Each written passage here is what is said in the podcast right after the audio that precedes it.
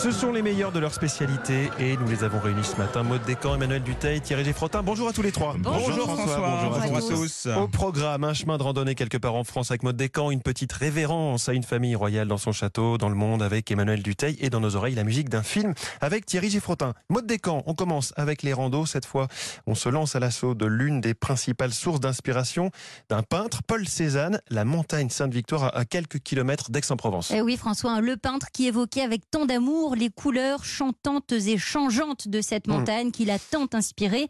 Il a consacré plus de 80 tableaux à la Sainte-Victoire. Et quand vous arrivez au petit matin, au pied de cet immense massif calcaire et que vous voyez cette lumière qui commence à se refléter sur la pierre, eh bien, je peux vous dire que là, vous comprenez l'amour de Cézanne pour ce lieu. Alors, on commence par où euh, pour cette rando, Maud Alors déjà, sachez qu'il y a un très très large choix de chemins, 250 km de sentiers, 20 sentiers balisés. Il y a même le GR9 qui passe par là. hein. C'est un chemin de grande randonnée euh, qui relie le Jura jusqu'au golfe de Saint-Tropez.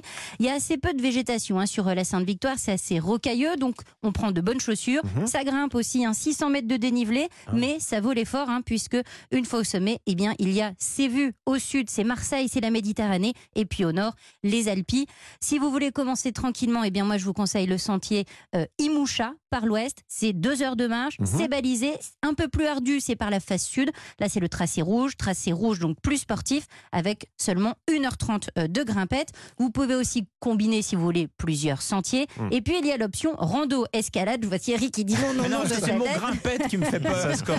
Alors, rando escalade, hein, tout est dans le nom. Là, c'est là par, euh, par la face sud du massif. Euh, des sentiers qui sont également balisés, mais évidemment, il faut être euh, équipé. Et puis, il y a aussi tous ces sentiers un peu plus confidentiels. Il faut être un peu initié, notamment celui des, des cantilènes cachés dans les replis des ravines. Euh, il faut également, donc là, avoir suffisamment d'équipement. Et puis, surtout, on ne s'amuse pas à sortir de ces euh, sentiers balisés pour des questions de sécurité, mais aussi pour des questions de respect de l'environnement. Alors ça, c'est sur la journée, mais est-ce qu'on peut y passer la nuit? Est-ce qu'il y a des, des refuges dans le Eh coin? bien oui, alors il y a un refuge. Alors attention Emmanuel, c'est pas l'hôtel, hein, je vous préviens tout de tous les dimanches, moi qui suis la cible, de- il aime pas porter son sac, il aime pas dormir sous la toile de tente. C'est- Voilà, Et c'est l'image que vous et des dégagez. reines, forcément. D'ailleurs, Alors- alors, on peut être proche euh, des gens quand même. hein.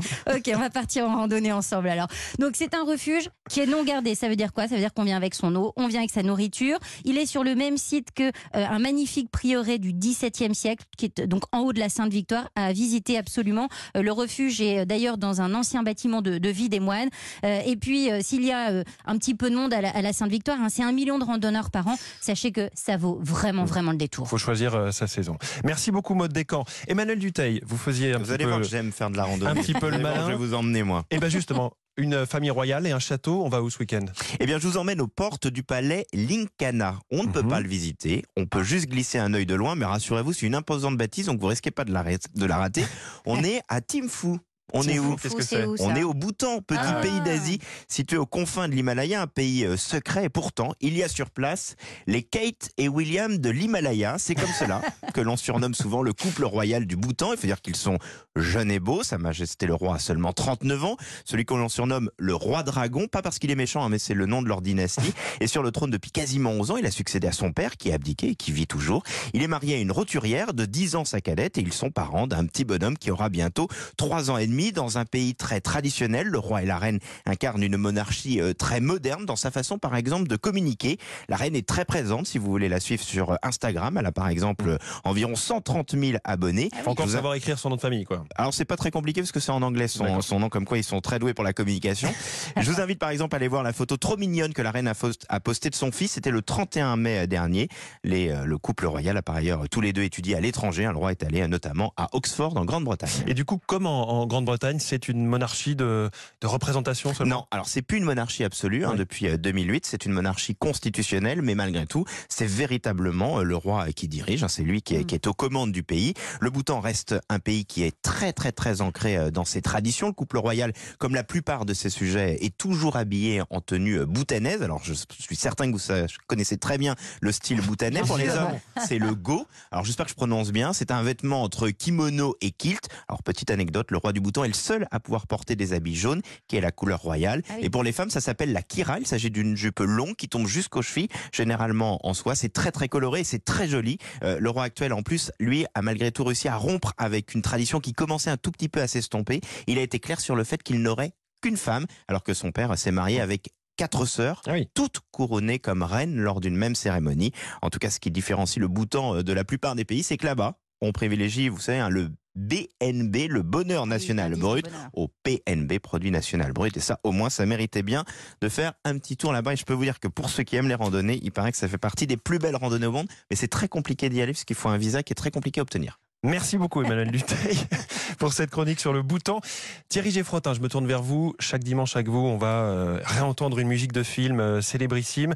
Aujourd'hui, un compositeur italien que je vénère, Ennio Morricone. Ah Oui, la musique de mission, c'est lui. Il était une fois dans l'Ouest, c'est lui. Il était une fois en Amérique, c'est Mm. encore lui. Et j'ajoute une très grande musique de film que vous connaissez évidemment, même si vous n'avez pas vu le film en question, c'est Le Bon, la Brute et le Truand.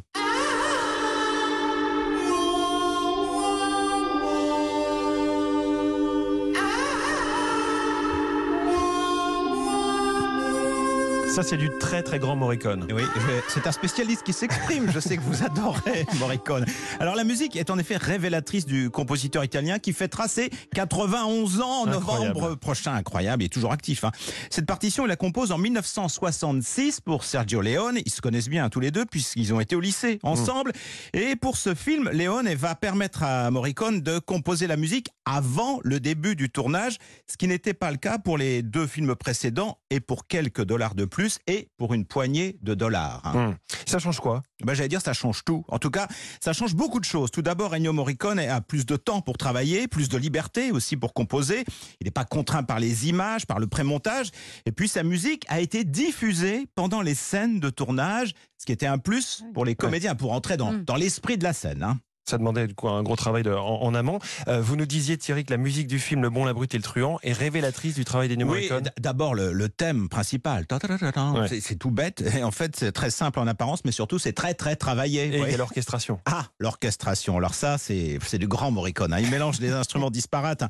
Euh, dans le- la BO, vous avez la bande originale, vous avez une trompette, une guitare mexicaine, une guitare électrique, des sifflements, évidemment, un chœur d'homme. Et c'est pas tout. hein. Vous- Vous avez aussi une flûte à bec euh, soprano, un argilophono. C'est quoi ça Alors c'est quoi? C'est une sorte d'ocarina originaire de la région des Pouilles, euh, des Abruzzes, pardon, pas des Pouilles. Un harmonica, une palette sonore très très riche donc, et un résultat époustouflant. Mm. Hein, vous êtes d'accord avec moi, Bien François? sûr. Du grand art.